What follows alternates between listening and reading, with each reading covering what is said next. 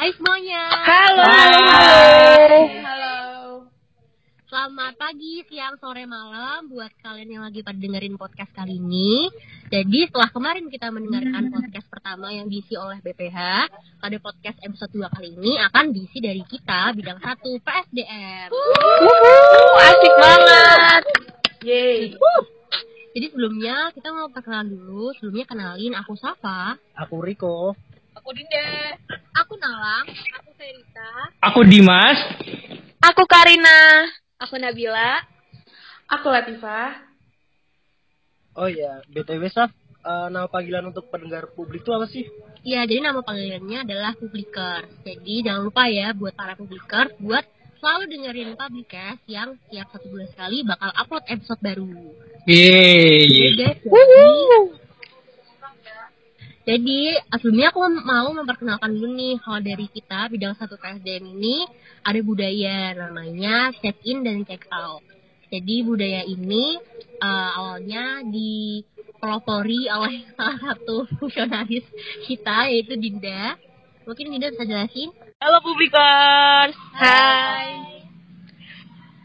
Oke, aku bakal jelasin uh, budaya baru yang ada di PSDM yaitu check in dan check out. Nah, check in dan check out itu sendiri tujuannya buat nge- ngebonding uh, antara satu sama lain sih. Nanti kita bakal salah satu dari kita bakal ngelontarin pertanyaan random, terus nanti kita bakal jawab sesuai pandangan sama pandangan kita atau cerita-cerita yang kita punya. Oh, Din berarti melihat perspektif jawaban orang-orang ya, Din? Iya bener banget kok Kayak gitu Yuk kita langsung aja check in Pertanyaannya adalah eh Tempat study tour Waktu kalian SMP Aku ke Jakarta Bandung Bogor. Sama sih aku juga ke Jakarta Bandung Bogor Sama. Sorry, SMP ku nolo budget jadi di Malaysia. Beneran gak? Waduh, waduh, waduh. Kalau kalian gimana nih? Kalau aku ke Yogyakarta sih. Aku nggak boleh ada study tour, guys. Kalau aku waktu SMP di TMII Waduh, TMII. Wih, mantep tuh. Widih. Ngapain aja, Din, di TMI? Jalan-jalan doang. eh Lilit Museum sih Eh, naik wahana yang Naik wahana Bener banget Iya, Eh, bentar banyak deh. banget kan tuh ya. kayak kayaknya kemarin kemarin-kemarin lagi rame deh tentang TMII. Kenapa tuh Eh, emang? iya deh. Banyak banget di berita tuh muncul. Iya, Kenapa katanya tuh? kan diambil alih sama negara. Wow. Wow, Demi apa? tuh? Boleh tahu. Gimana Demi apa tuh sih? ceritanya? Eh, demi apa sih? Mau aku ceritain dari awal nggak? Boleh Mau. banget.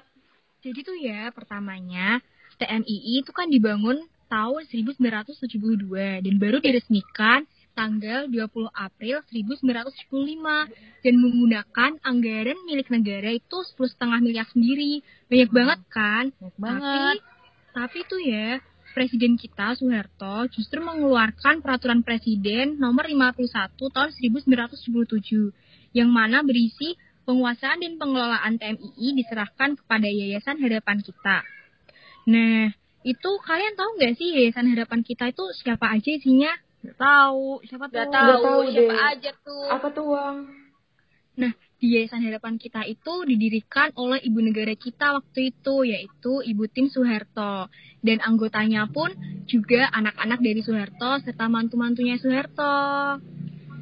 Nah, akhirnya baru-baru ini nih Presiden kita, Jokowi, mengeluarkan peraturan Presiden nomor 19 2021 yang berisi bahwa negara kita akhirnya mengambil alih seluruh pengelolaan TMI yang selama ini dilakukan oleh Yayasan Harapan.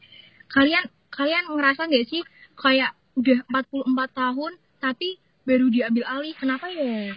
Oh, pasti ada masalah nggak sih kalau misalkan sampai diambil alih sama negara tuh iya bener Pasti banget sih. Pasti sih ada kalau kayak gitu.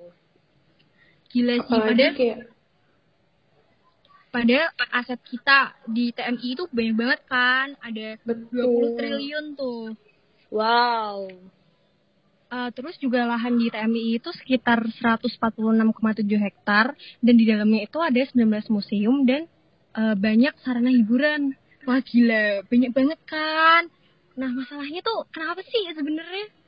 Gila, ternyata tuh ya pengelolaan di TNI itu bisa dibilang buruk gitulah. Sampai waktu tahun 2018 tuh ya, ada tiga wahana yang menunggak pajak kayak Snowpay, kereta gantung, sama desa wisata. Wah, padahal aku naik itu waktu itu SMP. Wah parah, nunggak banget. pajak. banget. Eh, padahal Snowbay itu tuh termasuk wahana terbesar mereka loh. Nah kan, Kayak, wah gila, pemasukannya banyak tapi ternyata gak bayar pajak. Ih, ih. Nah, selain Parah. itu juga aku dengar-dengar eh, TNI juga sama 44 tahun nggak bayar kas negara nggak sih? Iya, padahal kan Iya. dia sebagai eh, pelayan publik ya harusnya memberikan kas kepada negara, memberikan pemasukan, gitu nggak sih guys? Iya, harusnya kan ngasih keuntungan. Tapi ini nggak masuk sama sekali selama 44 tahun. Terus kalian tahu nggak sih eh, sekitar 90 hektar dari 146,7 hektar di TNI itu ternyata dikerjasamakan dengan pihak ketiga tanpa isa izinnya negara kan? Wah gila sih itu. Masa negara sendiri aja nggak tahu kalau ada hubungan ketiga sama pihak lain? Wah, nggak transparan banget ya. Ih, Terus Iya, kelanjutan parah banget sih. kelanjutannya dari TMI gimana nih? Apakah udah diserahkan atau masih proses atau gimana? Kayaknya kalau sekarang masih proses nih. Oh berarti akan tetap ak- akan tetap diserahkan gitu ya? Nggak mungkin enggak gitu. Ya, semoga. Pasti. Iya, betul. Lagi proses. Keren banget ya presiden kita Jokowi sekarang bisa ngeluarin peraturan presiden ini mengambil alih kekuasaan. Gila sih keren banget pemimpin kita. BTW, ngomong-ngomong soal Jokowi, kemarin beliau baru aja nih hadir di pernikahannya Atta sama Aurel. Kalian tahu gak sih? Tahu, wah rame banget itu, rame parah sih. heboh banget. Gak sendirian lagi. Happy wedding ya Atta Aurel. Iya, happy wedding. Lagi honeymoon. Semoga sakinah mawaddah Amin, amin, warahmah. amin. Amin. Jelas ya. Nah, dengan adanya kehadiran Jokowi di pernikahan Atta Aurel kemarin itu banyak menimbulkan pro dan kontra nih. Jadi kalau kalian tim pro atau tim kontra nih? Aku kontra sih. Kontra sih kalau aku. Aku kontra sih. Aku pro aja deh. Aku juga pro deh, kalian pada kontra. Kalau yang pro kenapa tuh kalau boleh tahu? Oh, dari yang aku tahu, ini mengutip dari tenaga ahli utama kantor staf kepresidenan Ade Irfan Pulungan menilai tidak ada yang salah dengan kehadiran Presiden Joko Widodo dalam acara pernikahan tersebut. Menurutku juga sekelas Atta tuh pasti udah menerapkan pr- protokol kesehatan gak sih? Apalagi kayak swab semua yang hadir. Iya bener banget tuh pasti juga yang tamu-tamu yang hadir udah disediain di pernikahannya Atta Aurel eh, swab gratis. Juga pada pasti pakai masker, jaga jarak. Jadi menurutku gak ada yang salah sih sama kehadiran Presiden Joko Widodo. Iya sih menurut aku juga itu kan eh, urusan pribadinya presiden sebagai warga negara bukan eh, sebagai eh, kepala pemerintahan eh, buat eh, jadi urusan pekerjaan gitu. Kalau dari konteks itu aku pro sih karena memang benar itu persoalan pribadinya presiden yang sebagai warga negara datang sebagai saksi pernikahan dan tidak ada sangkut pautnya sama pekerjaan negara. Cuma yang disayangkan di sini ada eh, akun Twitter dari Kementerian Sekretariat Negara ini yang meng- mengunggah foto presiden gitu. Jadi menurut aku sih itu tidak pantas dinaikkan di situ seperti itu karena eh itu bukan bukan job desk-nya dia gitu. Bahkan ada juga loh di akun YouTube dari sekretariat Bener. negara ini. Padahal kayak kegiatan kegiatan pernikahan itu tuh bukan urusan kepentingan umum juga. Udah itu emang urusan pribadi antara Pak Jokowi dengan Atta, bukan Presiden Jokowi dengan Atta. Bener banget sih. Karena jadi konsumsi publik juga banyak yang menilai soal COVID-19 ini kan juga makin parah. Jadi ya banyak sih lumayan masyarakat yang kontra dengan pernikahan yang sangat fenomenal ini. Eh, tapi ngomong-ngomong, eh, aku mengutip dari eh, Sekretaris Gerakan Sosial dan Kebencanaan DPP PKB Lukman Hakim eh, bahwa anggap saja eh, eh, uploadan dari Kementerian eh, Sekretaris Negara ikut membantu mengkampanyekan pernikahan yang baik kepada masyarakat.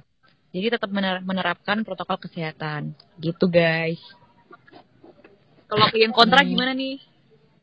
Kalau dari kontra sih, karena ini sih apa namanya, Ata ini kan public figure juga. Terus apa namanya eh, pernikahannya walaupun dibatasi, tapi juga banyak banget yang datang gitu. Dan mungkin yang disiarkan itu eh dari sisi ya protokol kesehatan ya jaga jarak dan sebagainya. Cuma kan kalau interaksi ada di dalam, interaksi yang sebenarnya terjadi kita nggak tahu. Bahkan em, artis-artisnya juga pada foto-foto juga dek- eh, jaraknya juga deket-deket banget kayak gitu sih. Mungkin itu hal yang apa ya cukup sentimental kalau misalnya membahas soal eh, pernikahan yang dilakukan pada saat pandemi dengan jumlah orang yang banyak eh, dan apalagi ada Jokowi gitu.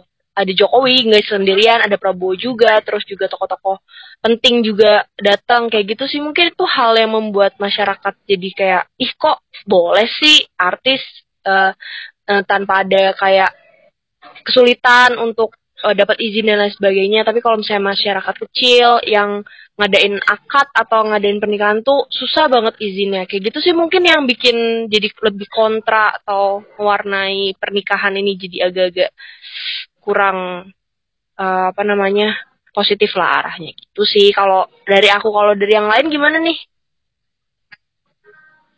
Kalau aku mau nanggepin tadi masalah foto kan juga sebelum masuk tuh udah swab. Dan swabnya tuh udah ditunggu hasilnya gitu loh. Jadi hasil negatif baru boleh masuk. Jadi kalau untuk foto menurutku fine aja sih bukan masalah besar soalnya udah ada hasil gitu. Dan menurutku juga setelah acara pun ma- masih pada swab lagi gitu. Jadi eh, foto bersama itu kayak momen aja. Jadi kayak kejadian satu kali dalam seumur hidup mungkin foto sama presiden atau dengan atas tersebut. tapi tetap tapi tetap sih kalau dari sudut pandang diupload di Twitter di Twitternya Kementerian Sek- Sekretariat Negara tuh kayaknya nggak perlu sama sekali. Walaupun iya mengedukasi tapi kan konteksnya juga di sini bukan konteks eh, apa ya keperluan negara atau urusan negara gitu. Jadi kayaknya nggak perlu deh sampai diupload di Twitter tuh. Kayak gitu sih kalau dari aku. Oke, kalau dari aku mengenai masalah upload di Twitter Sekretariat Negara, tiba-tiba aku juga kontra kalau masalah situ. Soalnya eh, kenapa harus dipublish publish di Sekretariat Negara? Padahal kan itu eh, datang dengan pribadi bukan mengatasnamakan negara. Jadi kalau masalah upload di Twitter itu aku kontra sih. Kalau untuk Jokowi datang itu aku pro. Terus juga beliau mengatakan bahwa wajar apabila sebagian masyarakat memberikan respon negatif atas kehadiran Jokowi di pernikahan tersebut. Pasalnya, menurut beliau, seorang pemimpin seharusnya memberikan pri- prioritas waktu untuk hal yang lebih besar. Kalau dari aku sih nggak setuju Jokowi datang ke pernikahan Atta Aurel. Gara-garanya kan masih banyak ya masalah dari negeri ini yang belum terselesaikan. Harusnya Jokowi bisa sih bikin skala prioritas mana yang harus datengin, mana yang enggak. Oh, mengenai masalah negeri tadi, pasti udah ada dong yang mengatasi, gak harus presiden, pasti menteri-menteri atau pemerintah lainnya udah mengatasi, mengatasi hal tersebut. Dan pasti sekelas bawa Presiden Joko Widodo udah tahu bahwa tidak ada urgensi yang harus ditangani di hari tersebut. Dan pasti Jokowi udah ada skala prioritas juga sih kalau dari aku. Ya aku setuju sih. Ya udah berarti semua orang punya pendapatnya sendiri-sendiri ya, baik itu pro atau kontra, jangan sampai ada perpecahan di antara kita. Yang terpenting Happy wedding, happy Aurel. wedding. Oh ya berarti eh, Presiden Joko Widodo menghadiri acara tersebut aja udah menyinggung kepemimpinan ya Eh, tipe-tipe kepemimpinan, Betul. gaya kepemimpinan dan lain-lain. Betul banget. Yang pasti juga yang pasti juga ada kaitannya dengan PSDM itu sendiri. Oke, dari tadi udah bahas yang berat-berat dari TMII sampai Atta Aurel. Kita tutup dengan kebiasaan kita check out.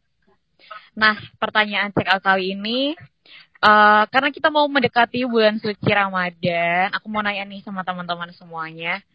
Eh, apa sih yang kalian kangenin dari Ramadan dan puasa dan lebaran Jajan, lain-lain? jajan makanan buka puasa. Kangen Kalau aku bukber. jalan-jalan sore sambil nungguin buka puasa. Kalau kalau aku Waduh. kangen iklan sirup yang Seru-seru. yang bikin kita kepo sampai lebaran. Kalau kangen azan maghrib se sepenting Kalau aku kangen buka puasa bareng sama teman-teman sama keluarga.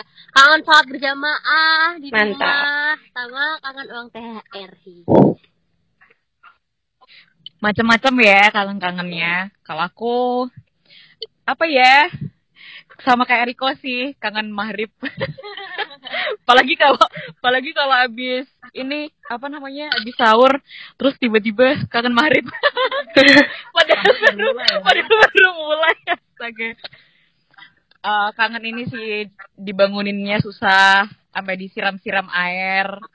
Din boleh gak sih nambahin pertanyaan buat check out ini Oke, aku mau ngasih pertanyaan lagi nih. Eh, apa sih yang dipersiapkan buat bulan Ramadan tahun ini? Kalau dari aku, aku nyiapin udah ada list nih buat Netflix apa yang akan aku tonton nanti di bulan puasa. Kalau kalian apa sih? Aku nyiapin Indomie sekardus. Wow, kayaknya itu semua orang ya. Sof. Kalau aku sih eh, niat ini ya beribadah ya. Niat yang sangat murni.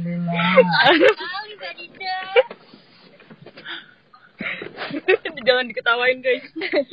Kalau aku siap-siap lapar. Iya, pasti lapar sih. baru. Kalau kalau aku paling siap-siap belanja bulanan sih nyetok eh, barang-barang makanan yang yang biasanya buat puasa gitu aja sih. pandemi ya di rumah aja ya. Ah, iya sih. Iya betul. Ya setuju banget sih aku juga bakal nyetok bulanan sih mungkin. Iya sebenarnya dari kita masih banyak yang mau diceritain lagi dan masih banyak mau sharing. Cuma karena keterbatasan waktu dan platform mungkin diskusi kita dan ngobrol kita kali ini. Ya, Ya, sedih banget. Iya. Sampai jumpa lagi. Lanjut. Oh iya, mohon maaf jika ada kata-kata yang kurang berkenan atau salah kata juga dari kami PSDM mengucapkan selamat menunaikan ibadah puasa Ramadan 1442 Hijriah. Sampai ketemu. Dadah. See you. Dadah. Makasih yang udah menonton. PSDM pamit undur diri. Mendengarkan.